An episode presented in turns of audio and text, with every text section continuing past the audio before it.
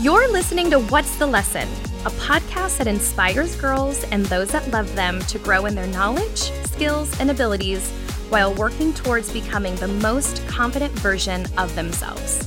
We're your hosts, Jill and Mary, once corporate leaders and entrepreneurs turned confidence coaches who are obsessed with raising the next generation of female leaders.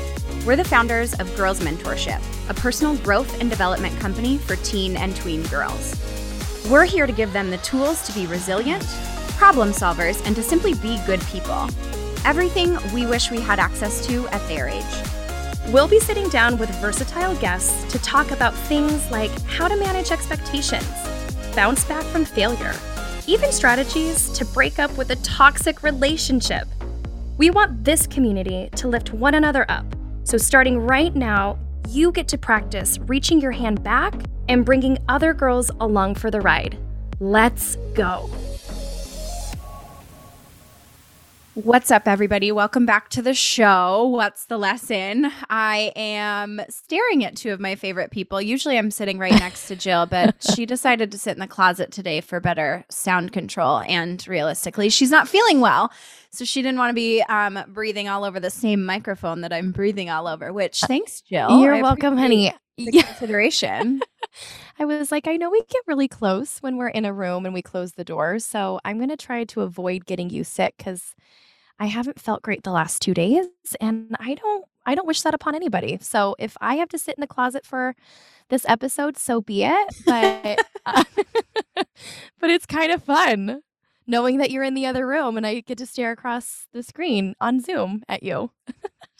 Well, the other lovely face that we're staring back at is one of my original friends when I moved to Phoenix. I moved here like 2007, 2008. And I kind of kept to myself uh, for those first couple of years as I was figuring things out. But then I started working somewhere and I met this person, and she has been through everything in life as I've known it as a Phoenician um, with me. So Erin. I refer to her as Little Erin. She's actually in my phone as Thunder Thumbs still after all of this time. We've we all go through our auto texting days.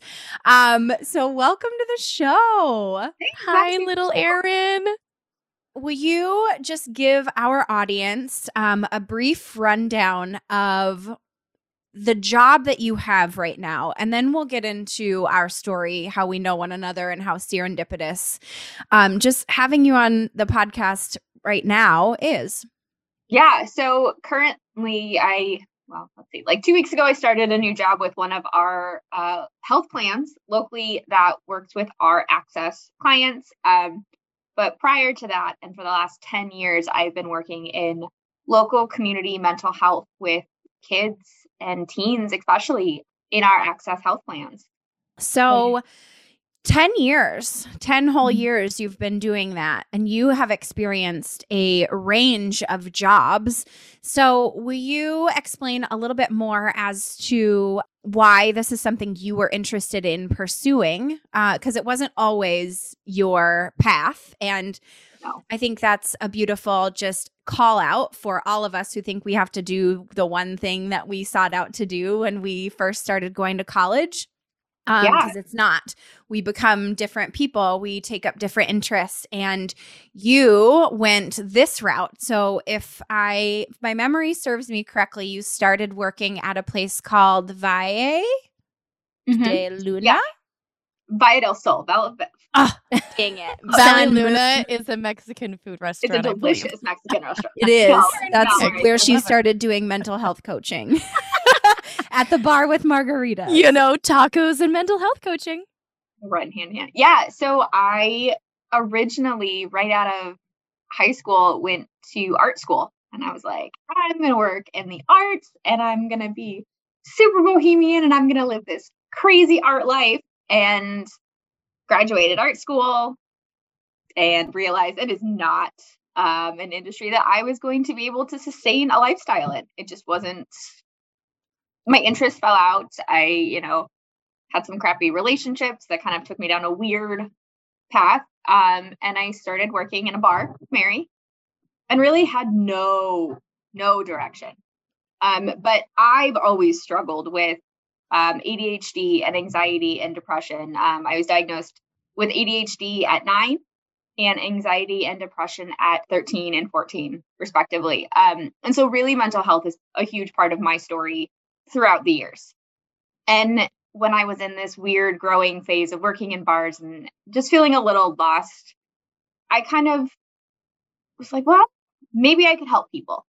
That sounds good. That sounds like a field that maybe I might know a little bit about having spent so many years in and out of therapy and, you know, on different medications for things and, and really kind of a world that I understood a little bit of, eh, or so I thought, because I was vastly wrong when I walked in. So I started um, with Valle del Sol supervising visits actually between kiddos who have been removed by the Department of Child Safety and their parents. So picking kids up from visits, transporting them to visit supervising the visitations and all that.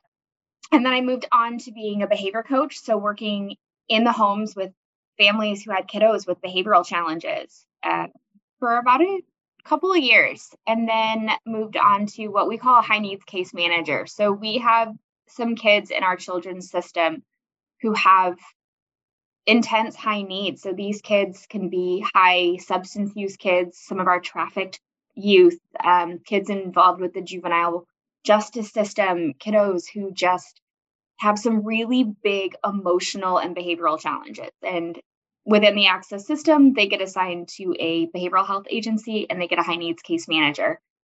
Um, and this role is really to be a support for these kids, but also you have access to these services. So it can look like putting in referrals for different therapies, for residential placements, um, all of these things. So I did that for a couple years and then moved on to a treatment coordinator role, which was very similar, but it also did um, intakes for services. So I would be the first point of contact for the agency and these kids and really hearing what their story was and where their struggles were um, and helping formulate treatment plans to, to get these kids the help that they needed. Um, so I spent about four and a half years doing that and really growing my um, contacts in the valley and you know service of or knowledge of service providers and and all that stuff wow. and kind of led me to where I am now, which is definitely a more, um, like I said, at one of the health plans, but so it's more administrative kind of um, advocacy role for children and families in the AHCCCS healthcare system. I am honestly, I I know you through Mary, and it's really cool to sit here on the other end listening to your story and who you've been and where you've come from.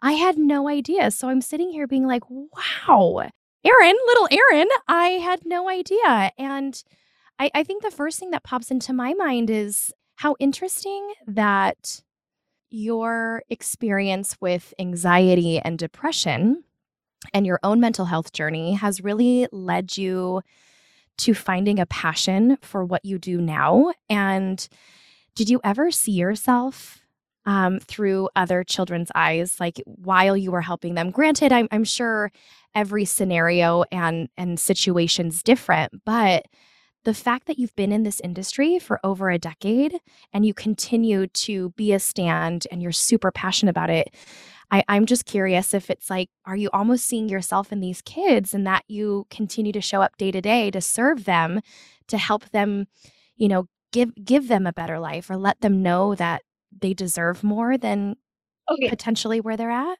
yeah and something that you know i think has always been really important to me and really ties in with the role I'm in now is that um, self disclosure and that lived experience. Like, I can tell you that, you know, this shit sucks right now, but yeah. it will get better. It can yeah. get better. And I can say that to you, and I'm not full of shit because I've been there.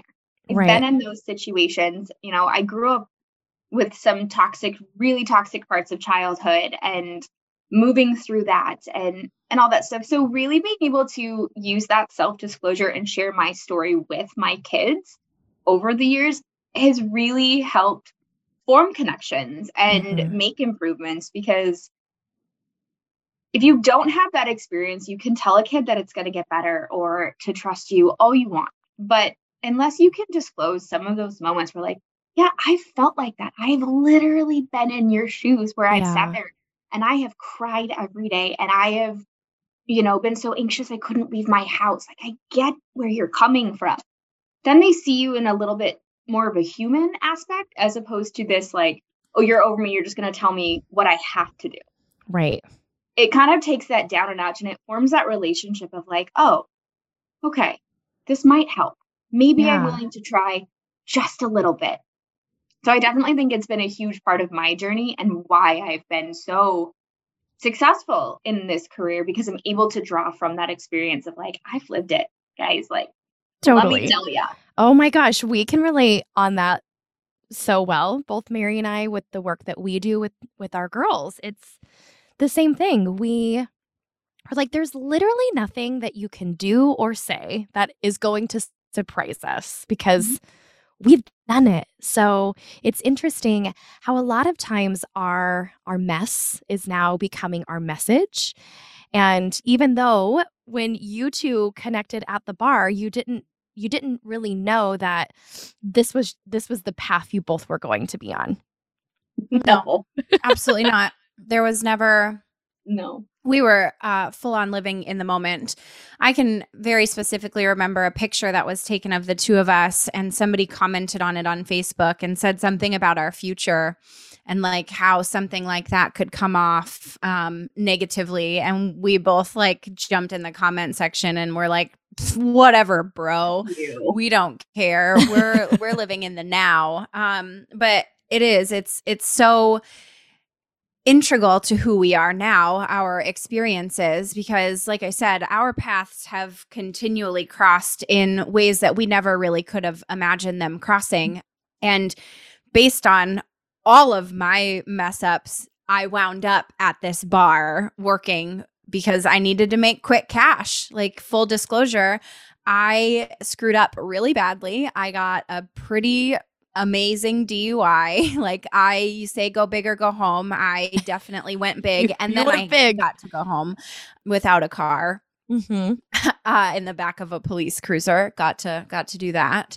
So when I was seeking out employment, if you will, um, I sought out somewhere where I knew I could make quick cash and I guess that place drew in other people looking to do the same. And it would truly, our mess had become our message at this point. Um, but you can only see that looking in the rearview mirror. Right. So, um, I don't know that I've shared much of my personal story in regards to my relationship with my sister because this is where our paths cross even more because you mentioned being like an advocate for these kids and making a connection for them which is really difficult if they're in CPS or DCS care because they filter through so many faces. There's so many caseworkers. There's so many touch points. You could have the same caseworker for 4 days. You could have the same caseworker for 4 months. My sister unfortunately was in the system and she was somebody who had probably I don't know, 25 different caseworkers. So she was somebody who was really hard to connect with because she didn't trust anybody. And the way that the system was set up made it really difficult for me to be her advocate. So I leaned on little Erin more so than I can even tell you guys throughout the years to keep me up to speed on what was going on. Now, she couldn't directly tell me what was going on with my sister, though she could access the case file and whatnot, because obviously HIPAA laws and violations. But it felt so good to have somebody who knew what was going on on the inside to relay information on the outside. Because you guys, I shit you not, it was literally like jumping through fiery hula hoops of shark infested water in order to be somebody to to take a stand for these kids and that's not to say anything bad about the system but they are overworked and underpaid and there are so many kiddos that are going through the system at this time that it's just difficult to keep your head above water. Mhm. So for me, our relationship spanned so far outside of the bar that we met in that just, I mean, will always hold such a close space inside my heart because if you've never been in the system, if you've never worked around the system, you can pretend that you know what it's like, but man, it is very difficult. Um, I obviously we've had several conversations where, um, you know, your day has been really, really, really difficult. And it's difficult not to bring that home. Like, we Mhm. didn't have to bring the bar home with us. You bring your cases home with you. And that, will you talk a little bit about how you work on separating the hard cases that you work with at work to going home and being wife, mom of two little girls who need you to be present? Yeah, it's it's hard. It's really hard some days to to make that separation. It was so much easier when I didn't have kids and I was like, all right, whatever. I can just leave on. Leave this, it's fine. But the higher I rose career-wise and the more experience I got, the more intense cases I was given. You know, you you get that work because you understand it. You know what you're talking about. So it makes you realize there is horrific things that happen to your next door neighbors and you would never know. And Mm. we as, you know, mental health providers, social workers in this system, we take all that in and there's you know, we have employee assistance programs and they're okay. They're helpful sometimes. But but really you have to learn how to to navigate that and my husband is just one of the coolest human beings on the planet and really knows me better some days than I know myself. So when I'm in it and I'm like wrapped up in something horrific that I've heard, or there's a puzzle that I can't quite figure out and something's going on, my husband's really good at being like, you know what? Go take a shower, go take a walk, like go run an errand and separate yourself. My girls keep me grounded a lot, a lot. They, um, because they force me not to sit in it. Because when I'm mom, I'm mom. That's it. I can't sit there and I can't kind of ruminate on what's happened throughout the day. It's like, right, who needs dinner? Who needs a bath? Who needs all that stuff? So they've been, I think, vital in helping that process of like, how do I separate work from home? But also, it's been a lot harder since COVID and coming home and literally work. I'm working in my bedroom.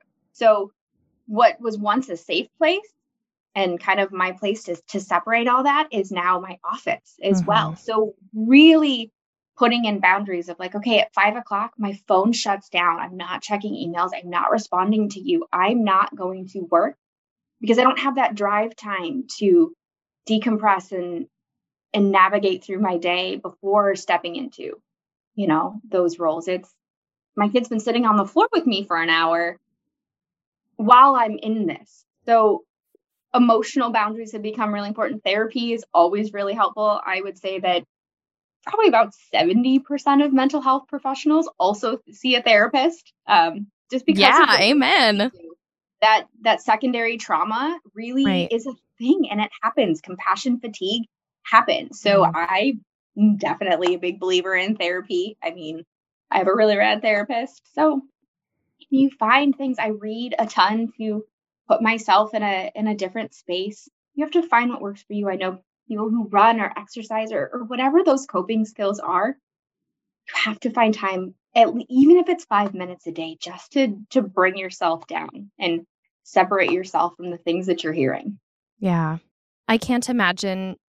I mean, I, I do work from home, but um, I remember how tough it was when we were homeschooling and Mary and I were trying to build this business from my kitchen table. And then we had someone in the office calling and needing me. So it, it, it is, I can't imagine. I mean, fortunately, the kids are back in school.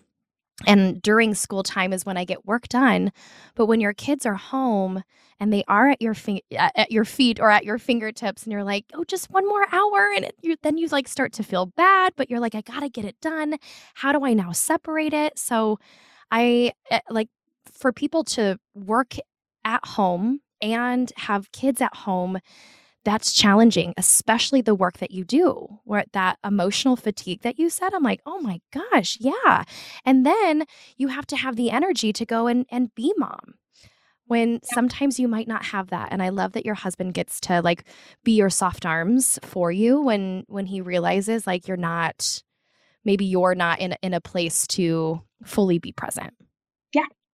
I love that you're a mom of two girls and watching you, like our relationship obviously has grown through social media um, and just from hearing all of the stories that Mary shares with me, but you are such a conscious parent.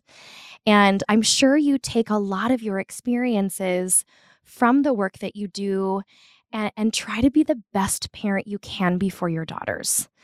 So I just want to know, like, as far as parenting, because I'm a parent of two boys, what do you feel like is like so important to you to give your children? Like raising these girls to be incredible leaders or to be kind to be to be authentic to to live their truth. I know that you are you don't slack in that department and if you have any tips or tricks or if there's like something that you do on a daily that reminds yourself to be that parent i want to know the listeners want to know share I think my so my kids are nuts. They're nuts. And I think we can all say that, you know. Kids are Mine are too. And I was not prepared for that. Like, you know, my I think my biggest thing is just let your kids be themselves. I my biggest thing before Emery, and that's my oldest, she is six, and she is just such a cool, bright kid. She's into STEM activities and she's a gymnast. And so she's just a, has this really well rounded personality. However, she also is incredibly anxious. And so it, for me, it's navigating her through some of those, that anxiety and really kind of figuring out is it, is she feeling anxious because I'm anxious? Hmm. Or is is it the nature versus nurture? Like, is it just in her nature? Is she just an anxious kid? Does she have that chemical imbalance going on? Or is she learning from my anxieties. So being aware and voicing to my family, like, I'm feeling really anxious right now. I'm having a hard time. So that it's not just that, you know, those emotions are okay. We don't just let, you know, if I'm going to fly off the handle because my anxiety is here, I'm going to let you know I'm feeling this way and maybe I don't know why. And that's okay. And letting those feelings be okay. Because then once we know, like, somebody's feeling anxious. Let's work through it has been really important in for her and for for me because parenting can be really overstimulating. And so can being six because you don't know. So voicing emotions for our kids since day 1 has been really important even if we don't know what the emotion is or why it's being brought on. But voicing that there's something not feeling right and it's okay learning that my two kids need to be parented differently is been a really big eye opener since my second was born. And she is a completely different kid than Emery was when she was one. One of them's love language is quality time, and she wants to do activities and spend that time t- together. While my other one is very much a physical touch human being. He has to be right up on me, whether I want it or not. So learning how I'm going to and just for everybody to know, she is not a physical touch woman. no, I'm not. not her love language. it's not. It like makes me cringe sometimes. And so navigating through like this is how my mm. kid shows and receives love has been a really big growing experience and something that like I've got to be okay with. But also teaching them like mom needs a minute. So let's hold on. And and really I think the biggest part of parenting these two vastly different kids is how open with communication can we be? Like, and respecting their boundaries mm-hmm. and how they need to be parented and being in tune with that. How do my kids need to be parented today? Right. I think that's been a big lesson for us as well, as far as our relationships with the parents that we come in contact with. Mm-hmm it feels like there is like an expectation that we should just know by going through certain stages like this is what happens when you turn 10 and you should just know that without without me necessarily having to tell you. And it's like one of those things that we we learn from somewhere and maybe we don't know where so we don't pass it along to our kids. And i think one of the greatest lessons that we've been able to give to our parents is just what you said about communication like how open can the lines of communication be?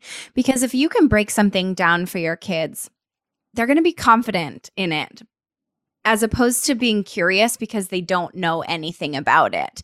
Now, if you break it down, let's just talk about cell phones, right? Like it feels like a rite of passage now to give your 9, 10, 11 year old a cell phone for Christmas or for their birthday. Everyone's got one, so you might as well give one to your kid as well. And it's like we just hand it over and we don't really talk about boundaries or what's on it or what you could potentially stumble upon. And it's like, okay, let's think about it this way. You talk to them about everything that they could possibly find on that phone.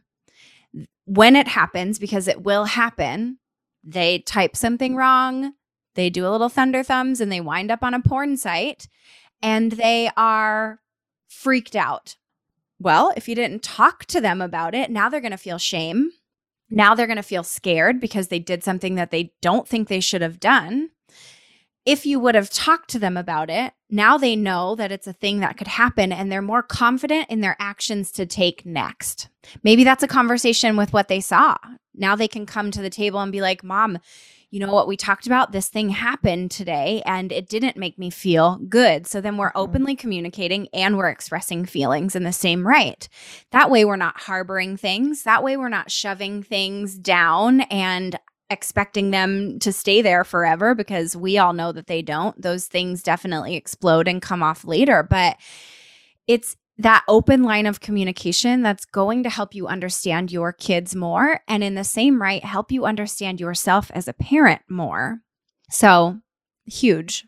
To your point, too, when you said, like, parenting your kids differently and allowing them to be themselves. Sometimes, yeah, do we want our kids to be checking out porn sites when they're on their cell phones? No.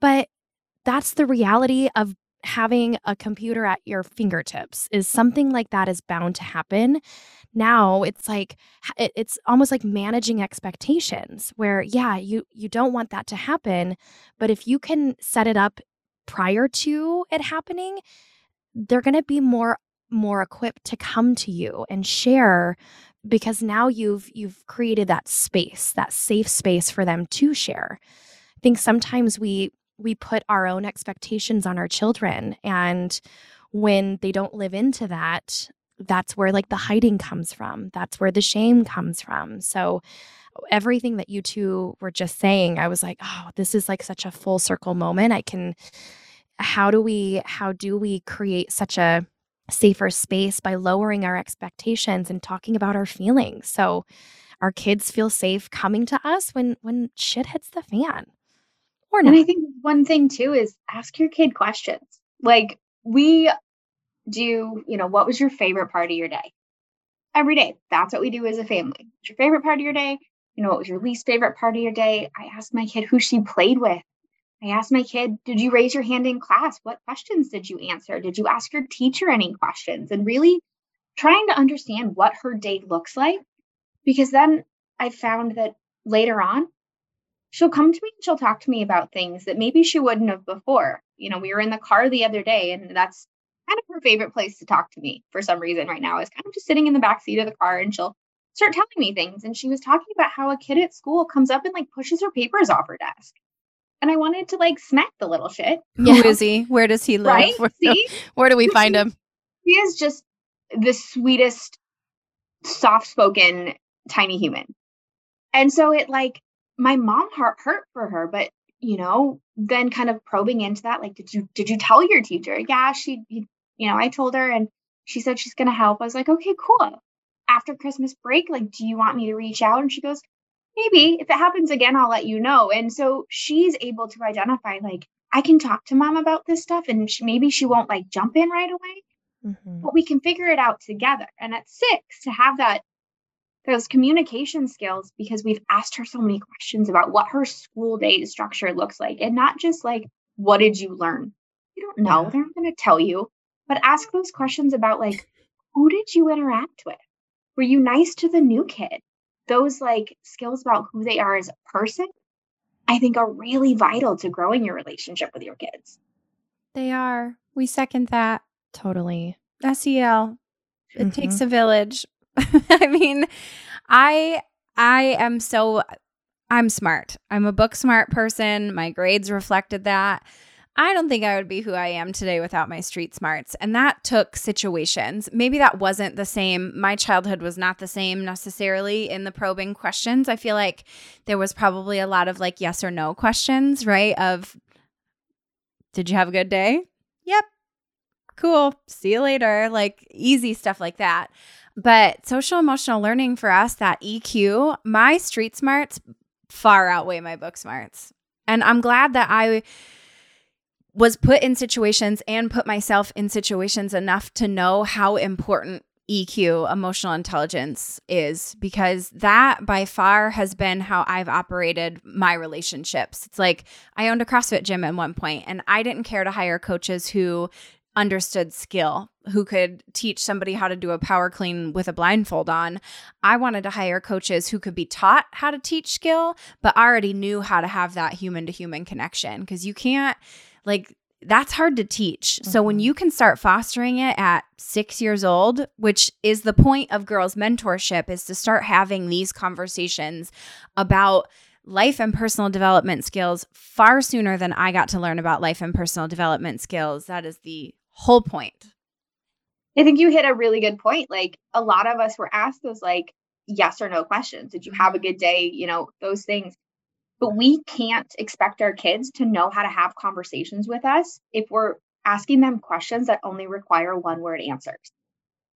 Totally. So those open ended questions, and answer give me a minimum of five words about your day like and if they're they're struggling put those parameters in place let's talk about it but we have to stop asking those one word answer questions and expecting them to know how to conversate with us later on down the road mm-hmm. well i even think about my husband when he comes home from work and some like mary and i will have like such an incredible day that i just want to like share with him all these things and then the day happens and he comes home and how was your day? At that point, I'm just like exhausted. I'm like, good. but underneath good, it's like I have stories to tell and things that I want to, you know, tell him about. And that's me being a 35 year old woman. Yeah. So sometimes for me, I'm like, gosh, I probably do that a lot with my kids as far as like the one, the the one word answered qu- questions not not the open-ended questions and how could i dig a little bit deeper even if i if i do say how was your day today buddy and he's like good it's like because i know good actually has a story to tell yeah. how do i get him to tell the story?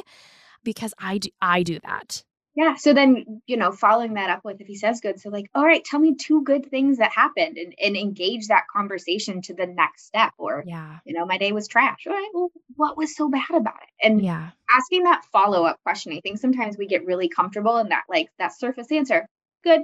Okay cool. Let's move on because those after school hours are so chaotic and they're so stressful. So how can we take that question to the next step to open that conversation just a little bit to start with. Totally. I love it. I'm like, oh my gosh. I do that. And I'm sure, I mean, we are mirrors to our children. So I wonder if my little ones are picking it up from me or from my husband. And now it's, we do the same thing at dinner. Really, that's our time to connect as a family of our peach and our pit having it be more than just a one word answer, but really talking about our day and gratitude and also like being okay to celebrate when times aren't great. Like those are the pit of our days. So, how do we also say, like, yeah, gosh, that really stinks. I wouldn't have liked that either if that happened to me. Well, definitely being- something that I'm going to take away from this conversation is be better at question as my question asking. Well, and just being in tune to those terrible days, really developing your character because I can look back over the last 10 years and pick out quite a few quote unquote bad days, a lot of which encompass me calling Erin and crying uh, a lot. I, there there have been several phone calls where man, I just I didn't know who else to call and I knew she would have an answer for me and I also knew that she was my good friend and I had a shoulder and looking back now, being able to see all of that through a different lens, all of that made me the person I am today. So I definitely wouldn't trade those pits. And maybe I wish more people would have asked questions about why I was going through what I was going through or how that was making me feel, because maybe I would have been more apt to open up about it and see it from a different side instead of thinking, well, this is all just happening to me, right? We mm-hmm. can get mm-hmm. really, really, really deep into our victim mentality when life is not going well. So how do we also take those those bad days and make sure our kids know that they're just as valuable as the good ones? Yeah. With all of that said, a lot of life lived, a lot of experience on this call. What would you say has been one of your greatest lessons? Obviously, you've worked in mental health for the better part of the last decade. Now you're a mom who gets to see life through her kids' eyes, something that you have always wanted. Um, you have a great relationship, a job that you absolutely have worked your ass off for. What in that, in your 30 plus years of life, has been one of your greatest lessons?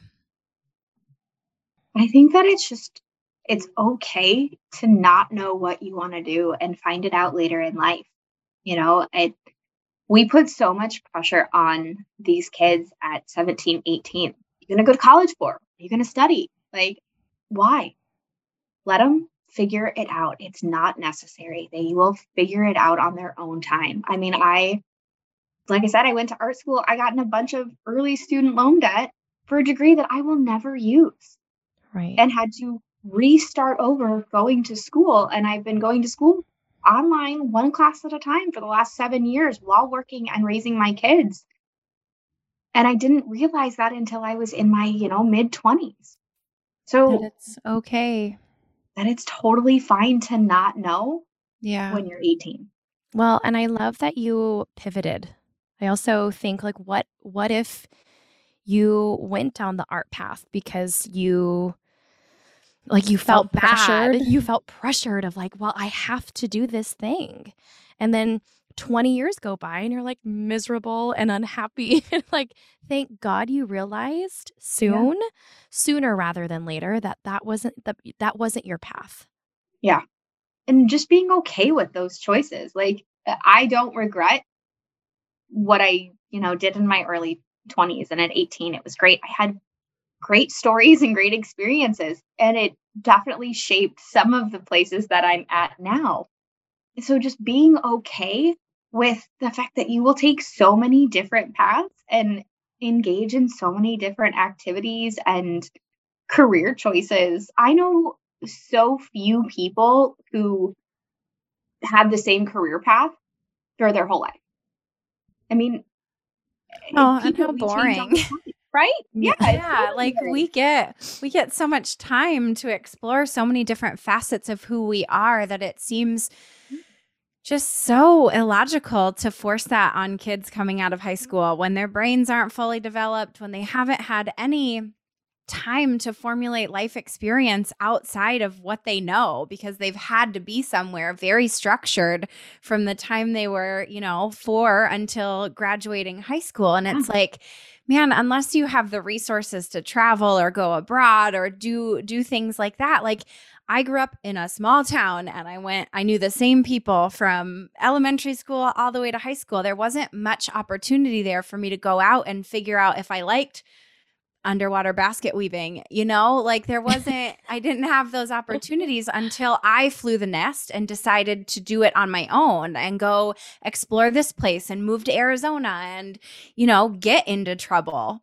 Mm-hmm. So it is, it's, it's, we see that a lot with the girls that we mentor as far as like, the breakdown of like, oh my God, I don't know what I'm going to do. I don't know what I'm going to choose. I, I, I only have six months left until I graduate. And then what? It's like they feel like their life is ending.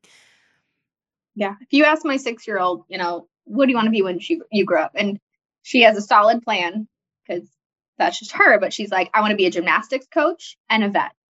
okay, cool. How can we do both? Like, what what's your plan? And that's fine. And but like last year, she wanted to be a teacher. So it it will change. And instead of sticking these kids and being like, cool, you want to be a vet? You're the next 12 years while you're in school, we're going to focus on getting you to that school. Mm-hmm. because it's going to change 75 times between now and graduation. So, shoot, mine changed 75 times between the time I was a freshman in college totally. and by the time I was a sophomore. well, yeah. and I I think it's all about how you respond. What I'm hearing in this is compassion. What happens if your parents at the time where you changed your mind a thousand times just extended their hand to say like, "Okay, yeah, you got this." Mine I I thought uh, my family was going to literally just uh, they were like we're done with you when I said I'm going to go into retail. And I'm now going to take an hourly job after I had just graduated. I had a good paying salary job with benefits, and now I'm going to go work retail. They were like, You're crazy. And I can't believe you're doing this. We didn't send you to school for you to go re- work retail. And I just remember being like, "Oh my god, but I'm so unhappy and I have to find happiness again and this is this is what I feel is best for me." And I'm so glad I acted on that where, you know, uh, what what happens if they would have responded in a way that was compassionate where, you know, yeah, hey, I totally understand that you're unhappy and let's figure out how to uh, well, what is your path to happiness? where I, I didn't get that and that w- that's scary and as a parent for myself that's what i'm drawing my experience from is like i want to my kids go to college great if they go to trade school amazing. I want them to foster and and continue to to seek joy and to be happy no matter what they do because i know they're going to change their mind a, a thousand times well, and isn't it so cool that your decision to throw caution to the wind in your family's eyes has now led you to the thing that you're you're lit up about. So well, it's like the breadcrumbs. We, totally. we have to follow the breadcrumbs. We have to follow what our soul is calling us to do. And if we suppress that, it's going to come back and bite us in the ass at some point in time. Yep. And totally. I think all of us are beautiful examples of that, picking ourselves back up and following then what we really wanted to follow I think one of my favorite things, and and Emma and I say this to each other all the time, is like because we lived together at one point through all this chaos. We spent a year being roommates. Um, and so we, you know, we sit there and we say, like, if those two girls could see where we are now, they would never believe it. They would never believe how good life can get. Once we both started following these journeys and just kind of going, F this. Like right. we want bigger, we want better, we want fire and passion and all of these things and really diving in and figuring it out through all of like these setbacks and these crazy things. But on a pretty consistent basis, we just go, God, if those girls could see us now, like they would just be so proud. They would just never believe how good life can get. Never. I mean, that girl that that girl, those girls in 2010, 2011 would never. I could have never saw where we are and the impact that we're both making today, which is obviously why it was a no-brainer to have you on the podcast. You have been mm-hmm. such an impact to me personally as a friend and as an advisor in certain cases, but as far as the work you're doing for the world, like who you are, you've impacted kids that you don't even know. And i think that's the ripple effect that we're all in this business for is is not to know 20 years later that we affected somebody's life but to be in the work for the possibility of that happening. Yeah. With that said thank you for sa- taking some time out of your oh, day. Love I you erin. it's so precious and we appreciate you giving us a little bit more of your day to day and the ways in which you show up for people. So thank you so much. Um, we're excited to share our audience with you. Absolutely. Um, and with that said, you guys, we'll see you on the next episode of What's the Lesson podcast. Have a wonderful day. We say this every time, but wow, what a powerful episode. These conversations always leave us feeling so fired up and inspired. Thank you, thank you, thank you so much for tuning in with us. If you're looking for more, head over to girlsmentorship.com slash WTL for the show notes. And if you felt as inspired by listening to this conversation as we did having it, we would be ecstatic if you'd advocate for us in one or all of the next three ways. One, by sharing this episode with a friend or on your social media. Two, by heading over to iTunes and leaving us a rating and an honest review. And three, by following us on social media. This community is full of movers and shakers. We share ideas, we ask questions. So if you're interested, we've linked our Instagram account as well as our exclusive community on Facebook in the show notes. Until next time, you guys, remember the more you know, the better you do.